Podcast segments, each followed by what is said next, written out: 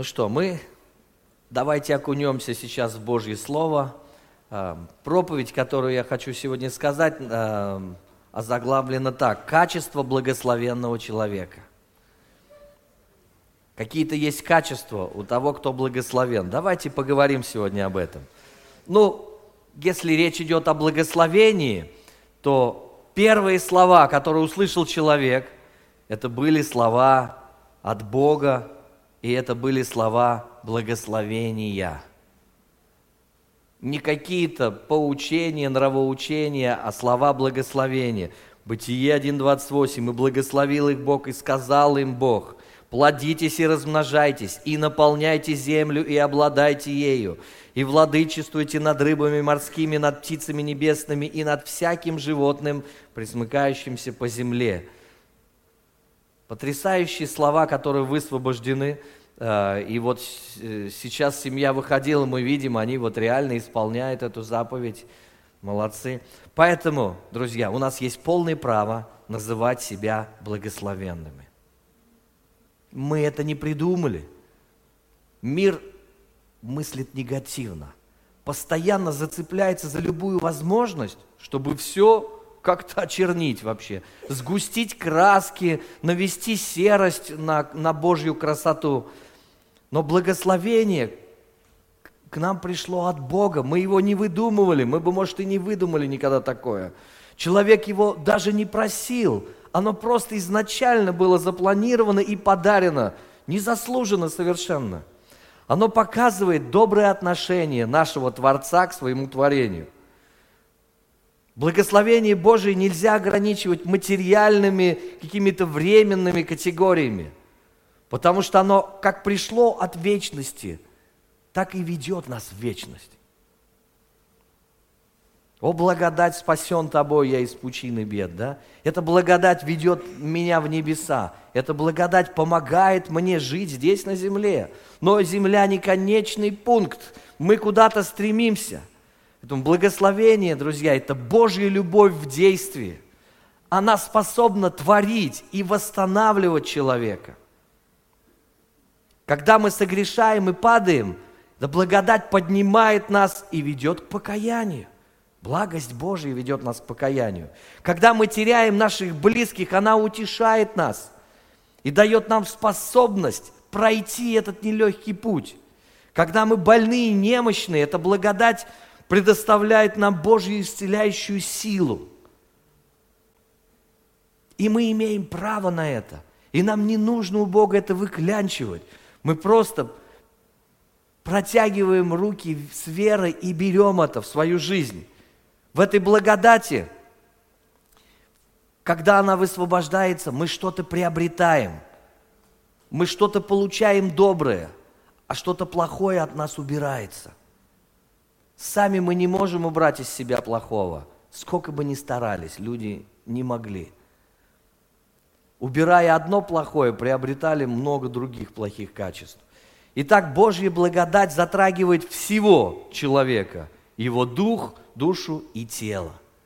Потому что так нас Бог сотворил, и у Него есть ответ, и есть сила восстановить и повести нас во всей целости – Псалом 102, со второго стиха. «Благослови, душа моя Господа, и не забывай всех благодеяний Его».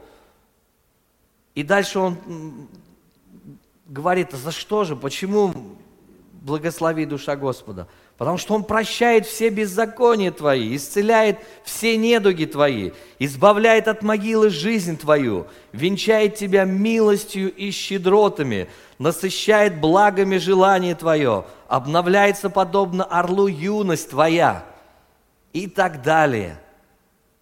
И ты можешь добавить к этому списку еще, еще, еще, что Бог тебе дал за, эти, за это время, пока ты с Ним идешь. И мы пели, о, это благодать, это Божья любовь, потрясающая, которая высвобождена в нашу жизнь.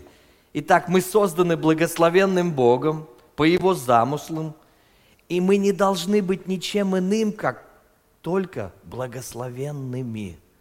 Давайте вот возьмем это в свою жизнь. Вот ты и я, мы никто иной, как только благословенные люди. как бы ни сложилась жизнь, как бы люди не пытались сгустить краски в нашу сферу, проклясть нас или наговорить нам много всяких гадостей, мы все равно благословенны. Почему?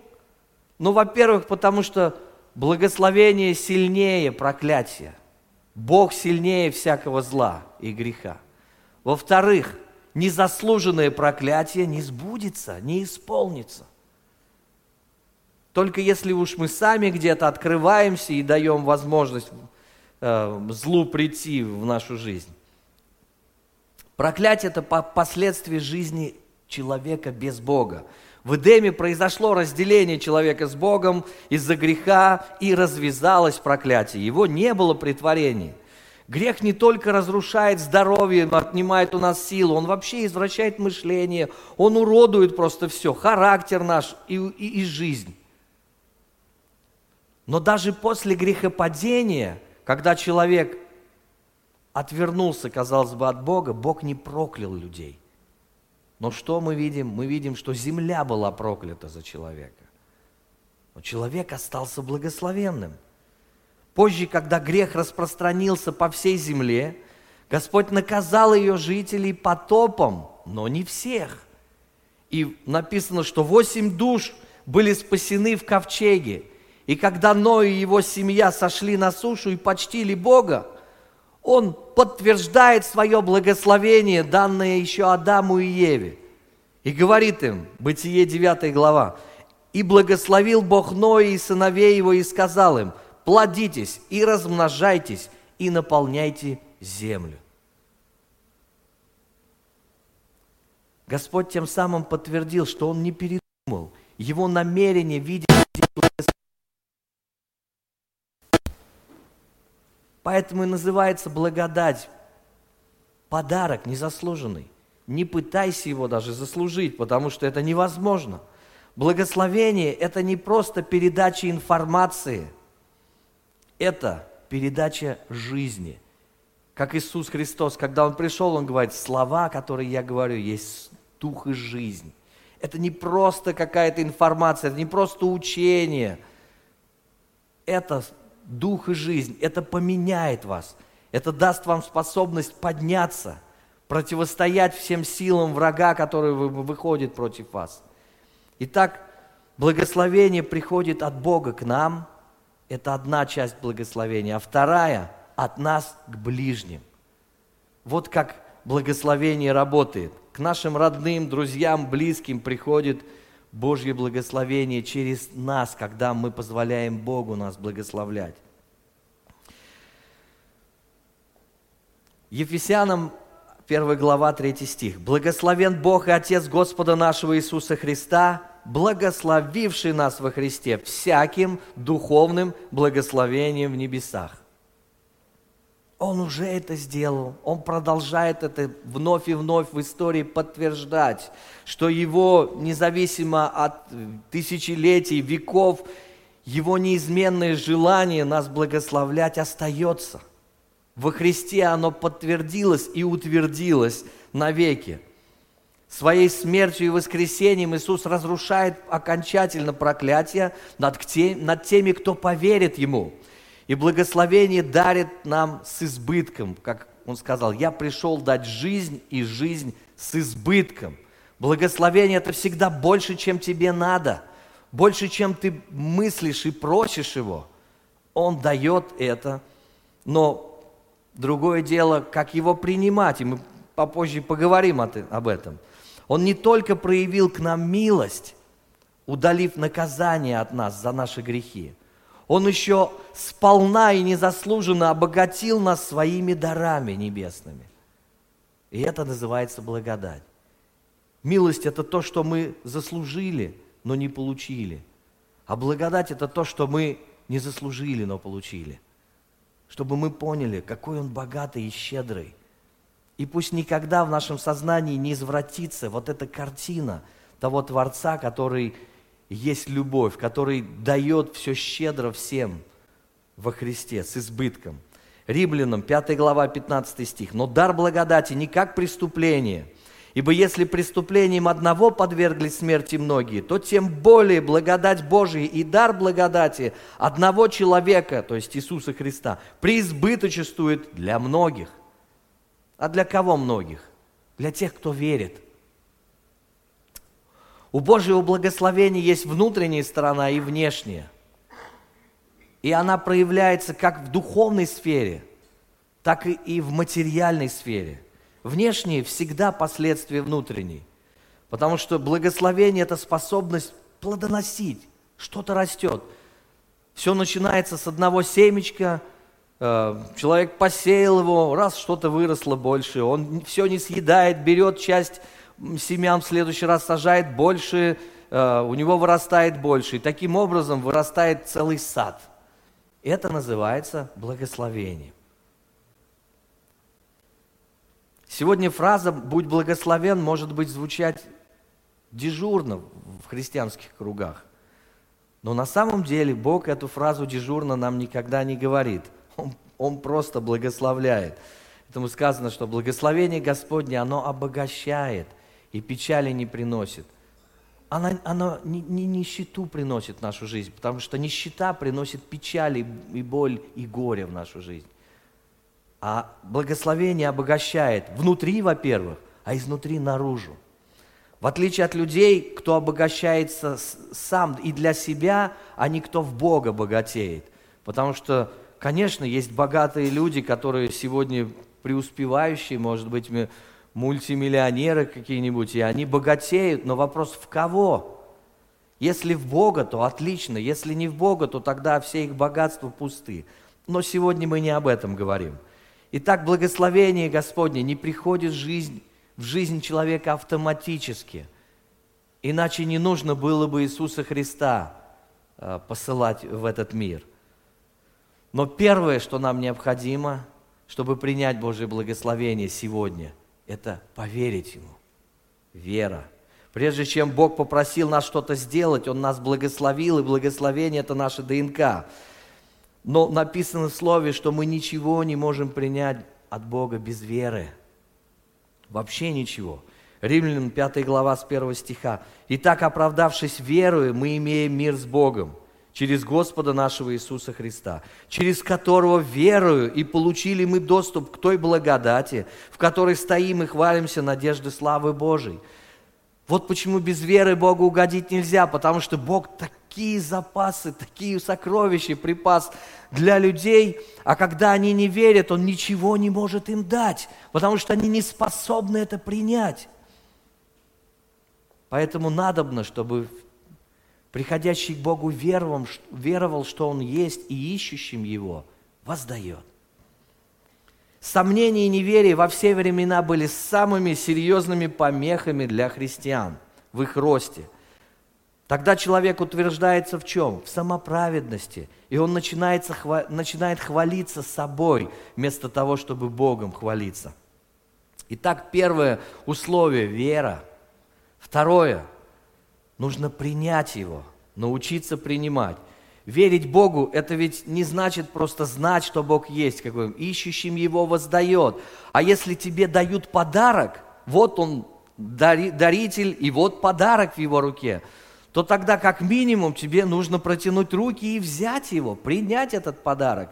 Иначе он бесполезен в руках дарителя. Ты его видишь, и, и, и, дар, и, дар, и дарителя, но у тебя его нет, пока ты не примешь его с благодарностью, с радостью. Там, если мы не принимаем что-то от Бога, Бога огорчает это. Ведь мы его любимые дети. И мы помним, что эти подарки незаслуженно очень часто мы включаем такую, э, такую неправильную песню, что ну, а чего, как я это заслужил? Я ведь ничего не сделал для тебя да, даже. Ну, разбойник на кресте вообще ничего не сделал для Бога. А он, он получил спасение, один из разбойников, да? Господь им говорит, говорю тебе, ныне будешь со мной в раю. Что он сделал? Ничего. Он поверил и где-то, наверное, внутри принял – Иисуса, насколько Он мог в тот момент, Он сам был в агонии. Но когда мы пытаемся заслужить и заработать Божье расположение, и Божью любовь, и Божьи дары, Вот тем самым мы сами себя спасаем. Это называется самоправедность. И такими поступками добрыми мы огорчаем Бога, а это совершенно неприемлемо для Него. Совершенно неприемлемо. Поэтому даже не пытайся угодить Богу своими добрыми делами. Делай их для Господа. Но не ради того, чтобы тебе обрести какие-то особенные бонусы. Потому что весь бонус ты уже обрел. Ты уже любимый сын и дочь Божья. Куда уж выше. Чтобы принять Божье благословение, Бог дал нам ум Христов. Без него невозможно принять, потому что наш разум по-человечески не может это вместить. Мы всегда отрываемся только от того, что мы, чего мы достойны и недостойны. Свой, наш ограниченный ум так мыслит. Мы, мы мыслим по-земному. Ум Христов – это ум небесный. 1 Коринфянам 2 глава с 9 стиха. «Но как написано, не видел того глаз, не слышал ухо, и не приходило то на сердце человеку, что приготовил Бог любящим его. А нам Бог открыл это Духом Своим, ибо Дух все проницает и глубины Божьи. Ибо кто из человеков знает, что в человеке, кроме Духа человеческого, живущего в нем? Так и Божьего никто не знает, кроме Духа Божьего. Но мы приняли не Дух мира сего, а Духа от Бога, чтобы знать дарованный нам от Бога. Ибо кто познал ум Господень, чтобы мог судить его, а мы имеем ум Христов. Только умом Христовым мы можем постичь и принять, друзья, то, что Бог нам дает. И если где-то чего-то мы не в состоянии принять, значит нам нужно обновление ума – Намного важнее узнать родовое благословение и закопаться в нем, чем копаться в родовых проклятиях. Потому что, я еще раз говорю, сила света сильнее тьмы. Аминь. Сила благословения сильнее проклятия. Когда ты узнаешь сильную сторону, она начинает вытеснять всю другую. Но для этого необходимо обновлять свой разум. Отец Небесный дал нам много разных обещаний в Слове. И чтобы их принимать, их надо хотя бы увидеть.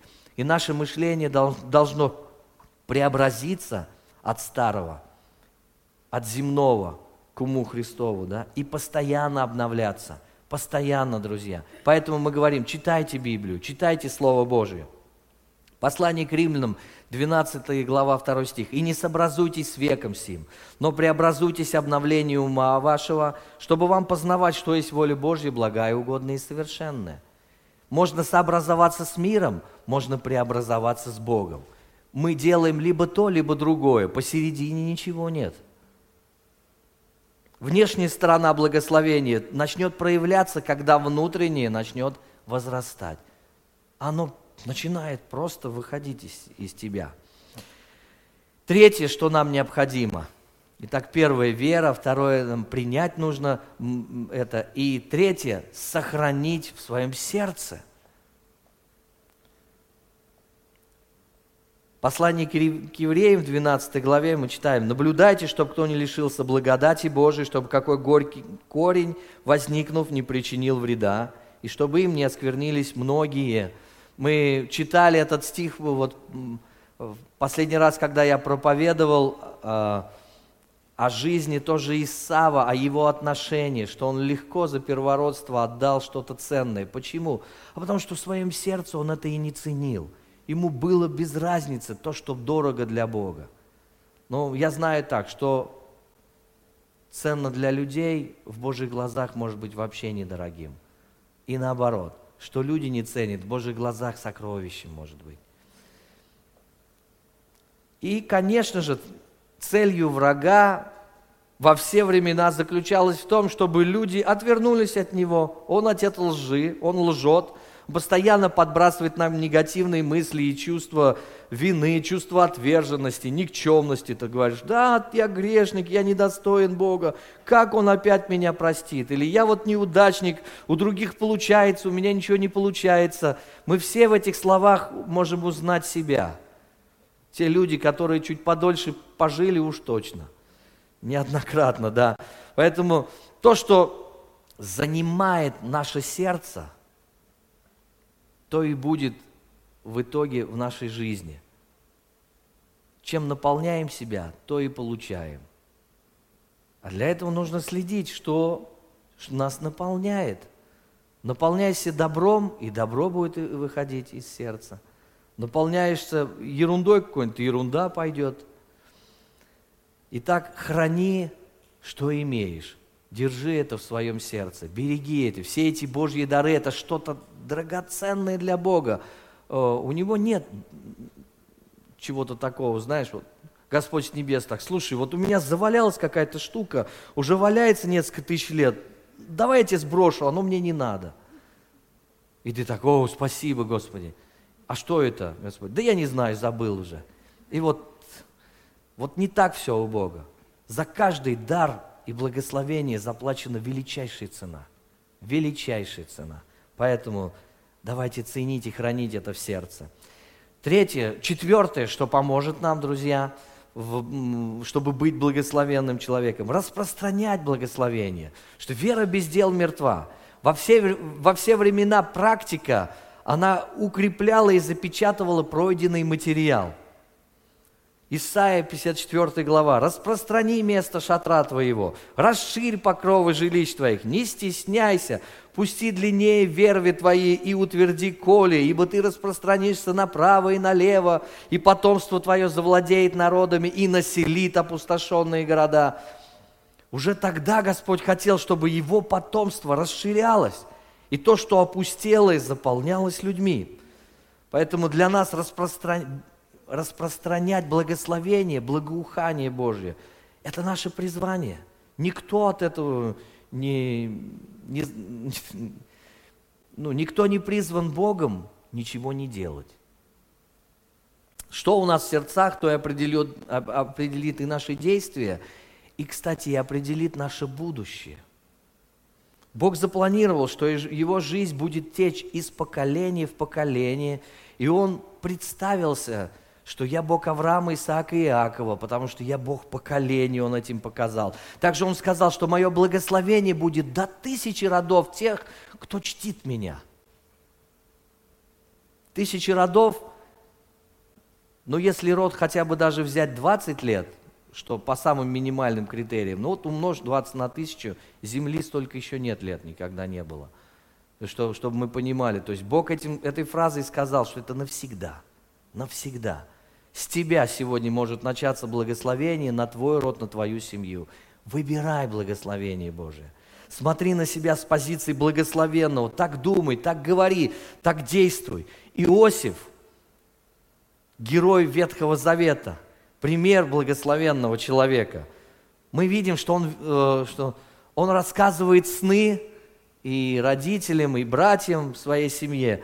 Но Никто не понимает о них, кроме него. Более того, семья почувствовала себя даже униженным, когда он им рассказал эти сны. Но в этом была воля Божья и провидение Божье на будущее, который знал только Господь. Никто из них не понимал, зачем и что вложено в эти сны. И вскоре он был отвержен братьями, продан в рабство.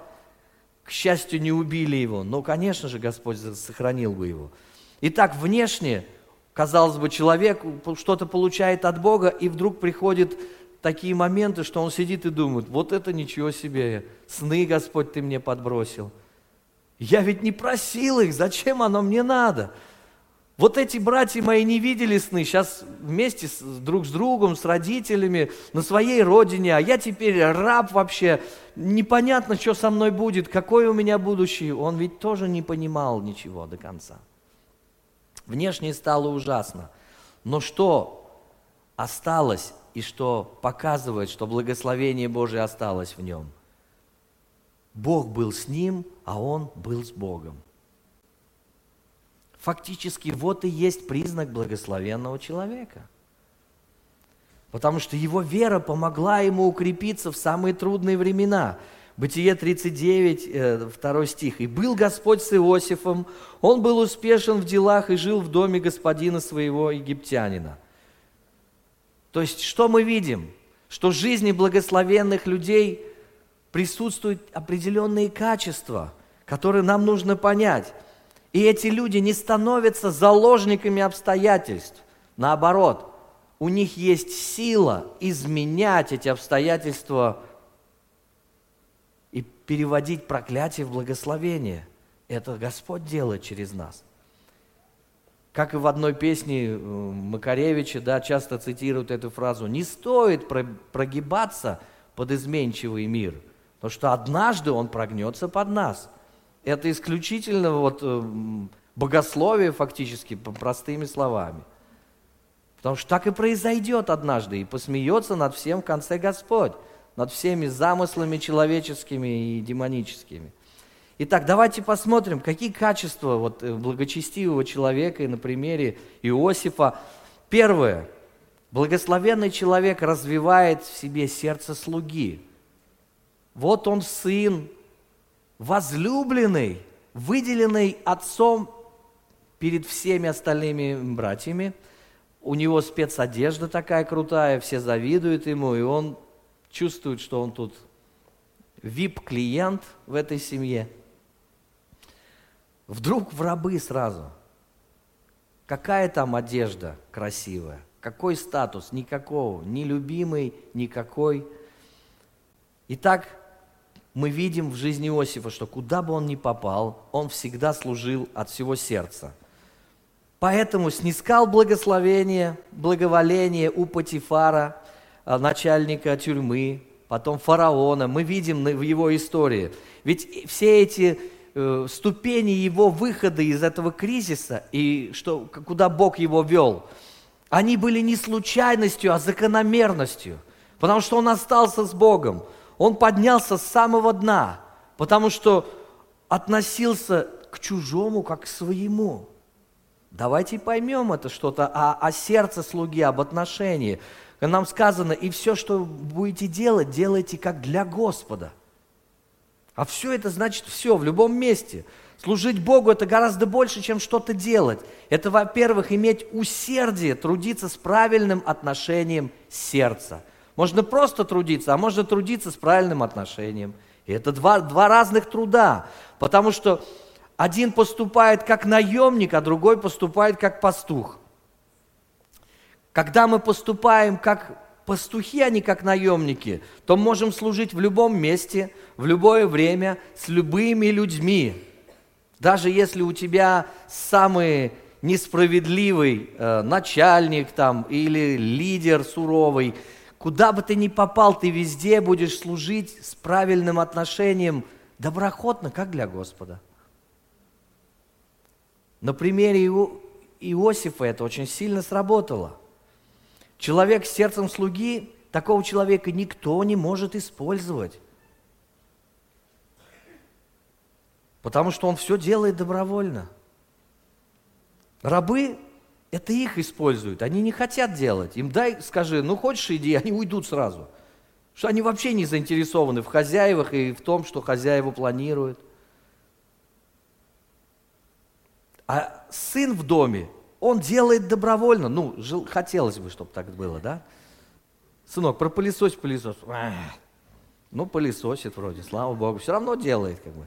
Пусть с недовольством, но мы учимся сами и учим детей, да?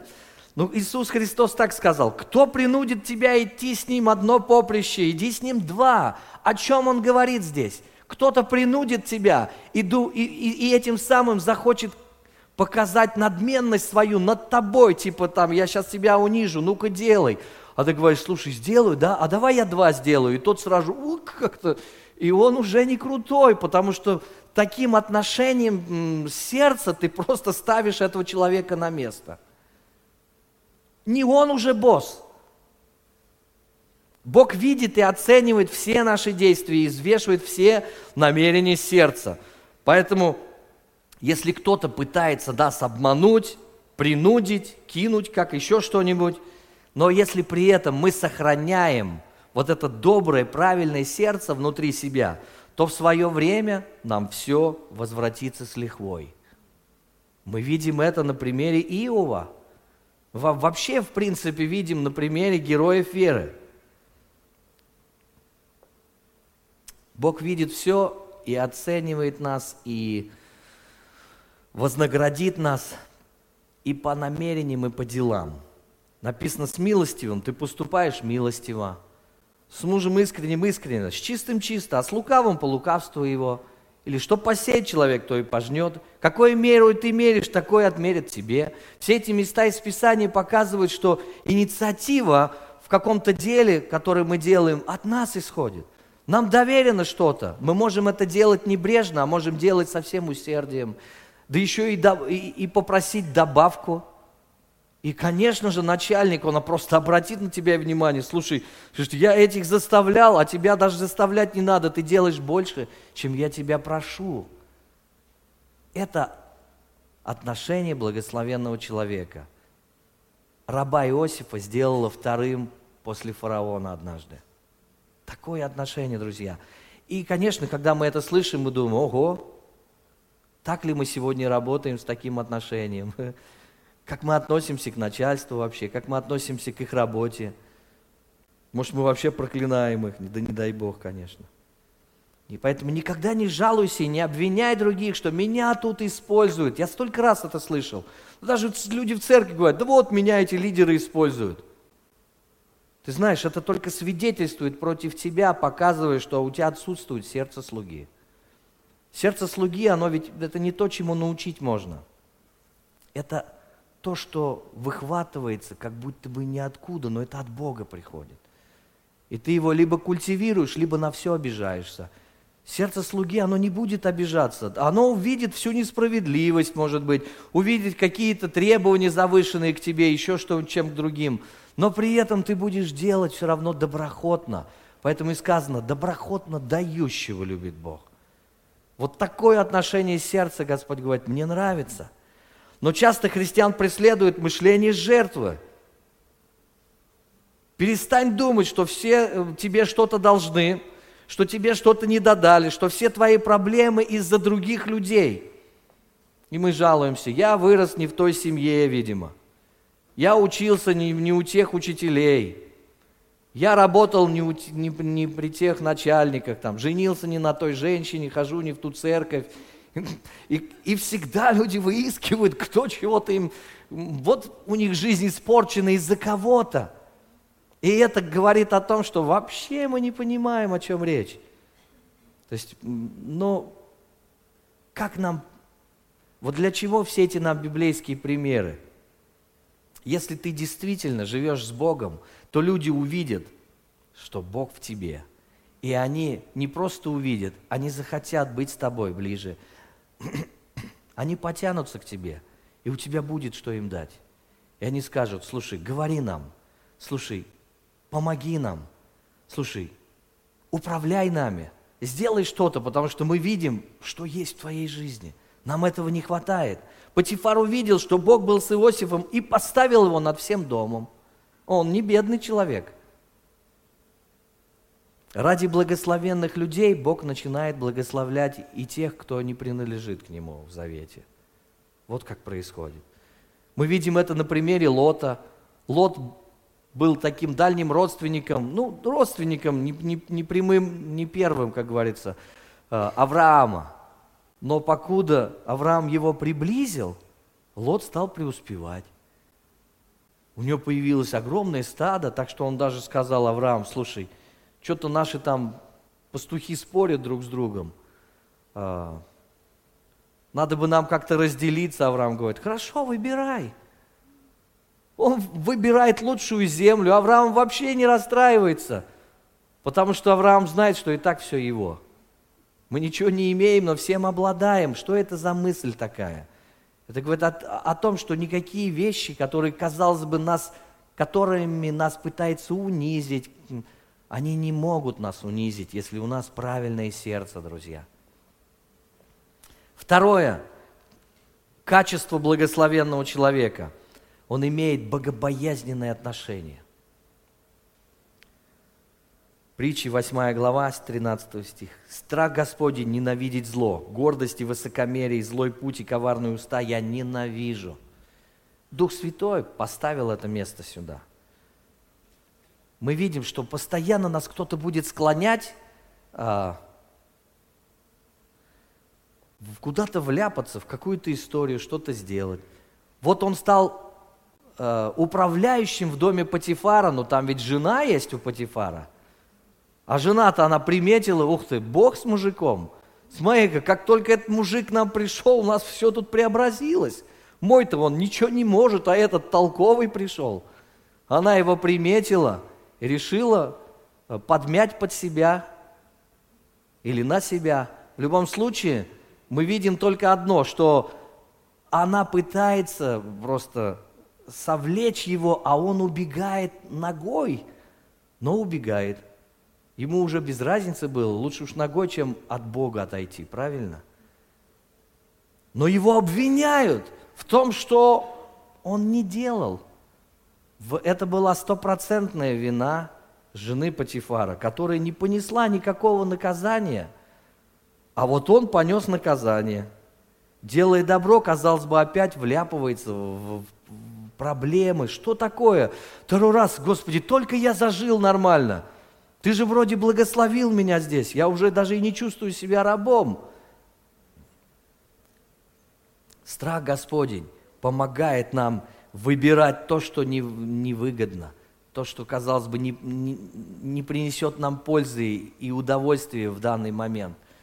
Но и опозорен, может, может быть, где-то нас. Но перед Богом мы никогда не опозоримся. Верующий в Него никогда не постыдится – Поэтому добрая совесть не позволяет нам выбирать зло. И страх Господень помогает нам оставаться. Поэтому если ты благословенный человек, у тебя есть страх Господень. И у тебя правильные отношения э, сердца к тому, что ты делаешь. Третье. Благословенный человек никогда не сдается. Иосифа бросает в тюрьму, как говорит, незаслуженно. Все ужасно. Ну, как вот 90-й псалом говорит, с ним я в скорби.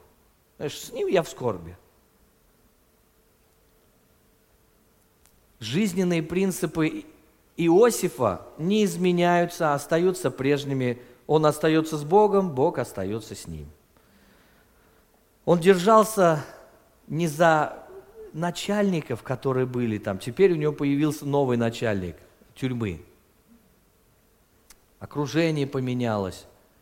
В то же время, покуда его отношение не поменялось, он уповает на Бога, Бог его двигает дальше, и его замечает, люди вокруг замечают, начальник, и ставит его и неким своим заместителем, может быть, неофициальным, потому что как заключенного официально поставить замом, да?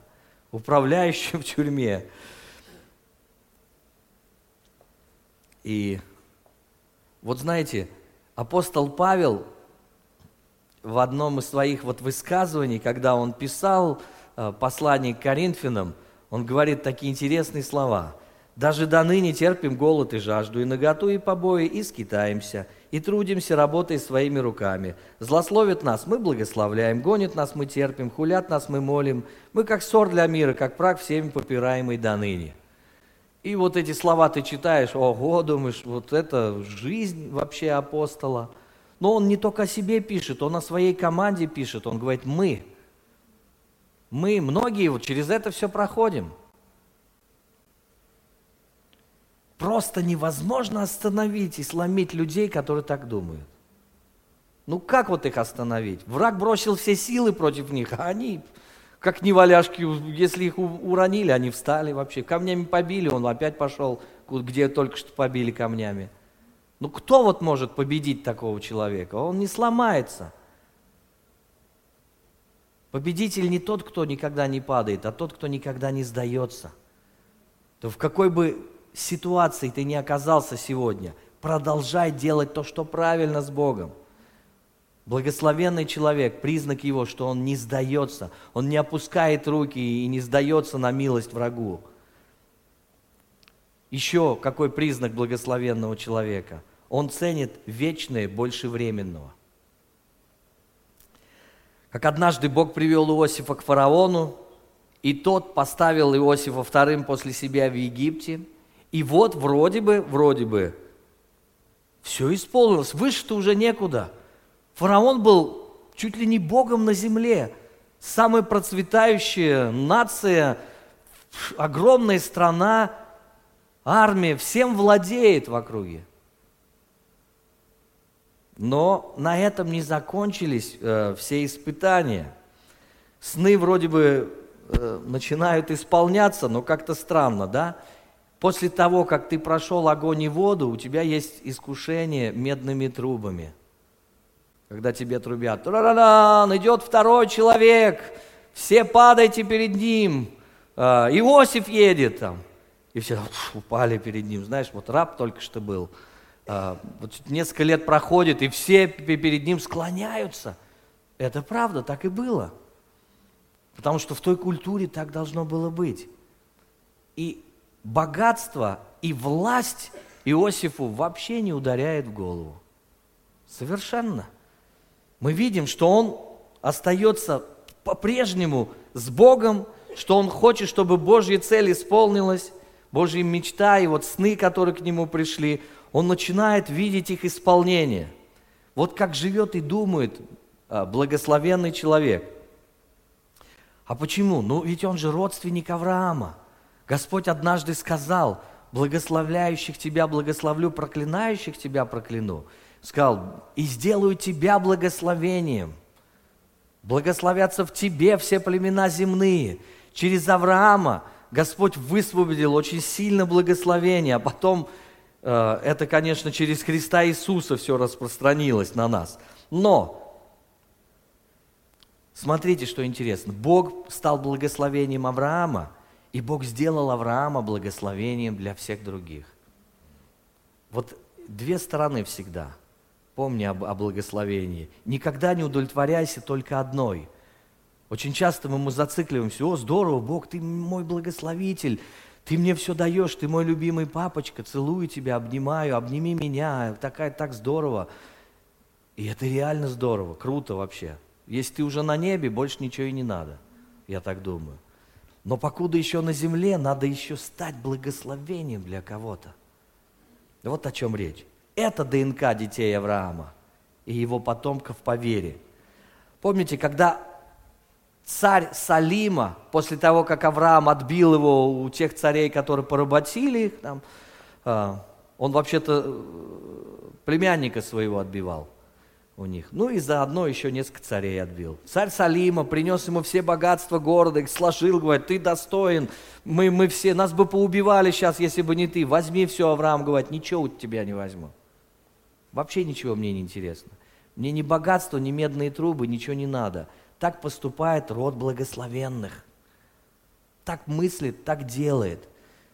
И нам тоже нужно понять, а как мы относимся к тому, когда нам что-то предлагают, мы сразу же с легкостью берем или мы подумаем, Господь, а стоит ли брать?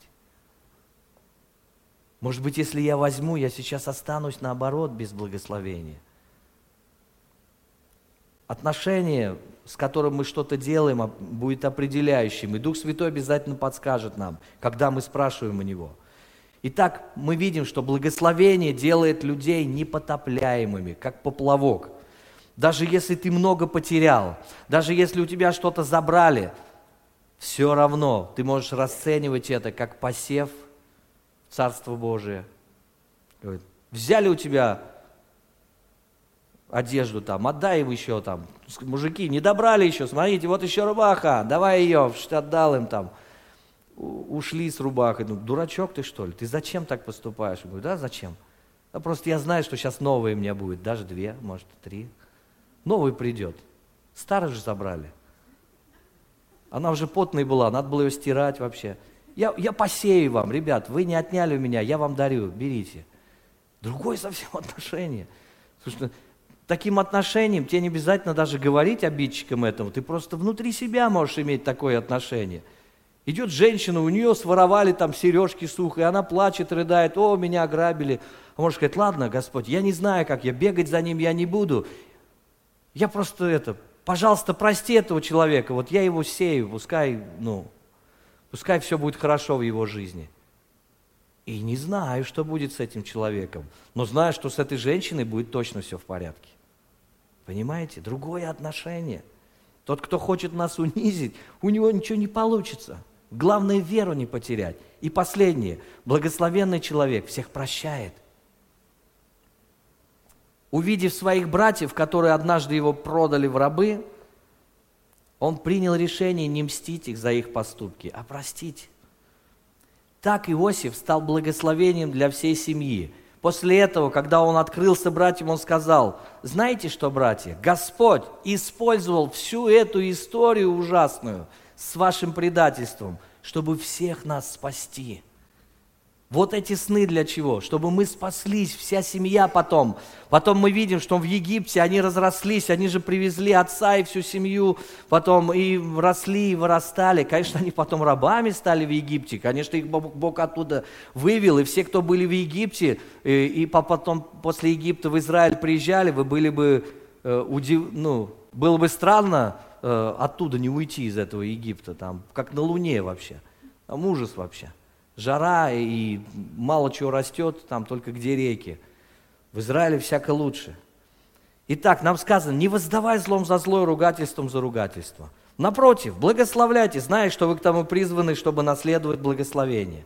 Когда мы прощаем наших обидчиков и даже наших врагов, которые, может, много боли нам принесли, знаете, что происходит? Мы спасаем свою душу и бросаем нашим обидчикам спасательный круг – Два участника есть. Я и свою душу спасаю, когда прощаю обидчика, и помогаю ему еще спастись. Потому что это обязательно затронет его жизнь. Самые близкие люди – это те, кто будут причинять нам боль. Это те, кого нам нужно учиться прощать. Поэтому Иисус простил нас, людей, и стал для нас благословением – мы читаем, чтобы всякой ярости, гнев и крик, и злоречие со всякой злобой были удалены от нас. Он говорит, но будьте добры друг к другу, сострадательны, прощайте друг друга, как Бог во Христе простил вас. Если бы Иосиф не простил своих братьев, он бы сам вышел из Божьего благословения. И, возможно, вся семья бы у них потеряла бы то, что Бог хотел сделать через них. Но, слава Богу, он был истинным последователем своего пра, прадеда, да? Итак, все верующие – суть сыны Авраама. Галатам 3 глава, 13-14 стихи. «Христос искупил нас от клятвы закона, сделавшись за нас клятвою. Ибо написано, проклят всяк, висящий на древе». Для чего? И он дальше объясняет.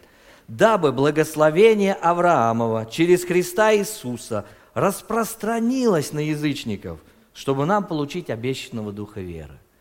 То есть Бог продолжает через Христа распространять благословение по всему миру. Поэтому если ты уже христианин, ты уже благословлен, но тебе как минимум нужно тогда принять это, как я говорил. Нужно сохранять это в сердце, и нужно дальше его распространять, не только для себя держать.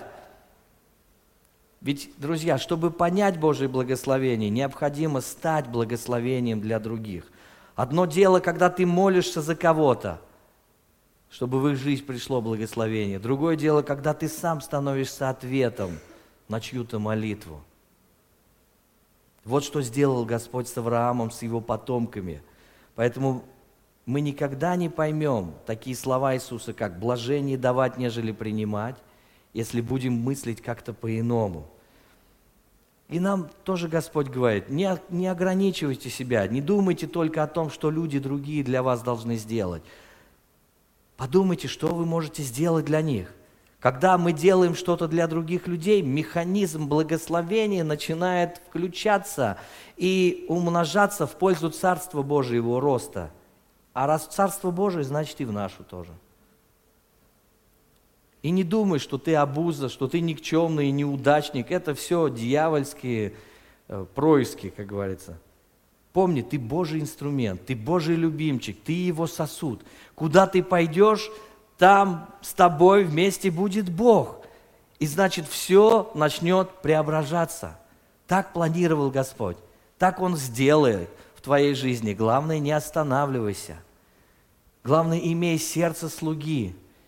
Главное, всех прощай. И никогда не зацикливайся на каких-то доходах, на, на не цени временные больше, чем вечные. Хорошо? Давайте мы помолимся, чтобы нам никогда не сдаться в нашей жизни. Но ну, пройти путь до конца. Поднимемся. Данная запись сделана местной религиозной организацией Церковь Христиан Веры Евангельской Слова Жизни города Нижнего Новгорода. ИНН 52 600 52 114 ОГРН 102 52 300 19 613.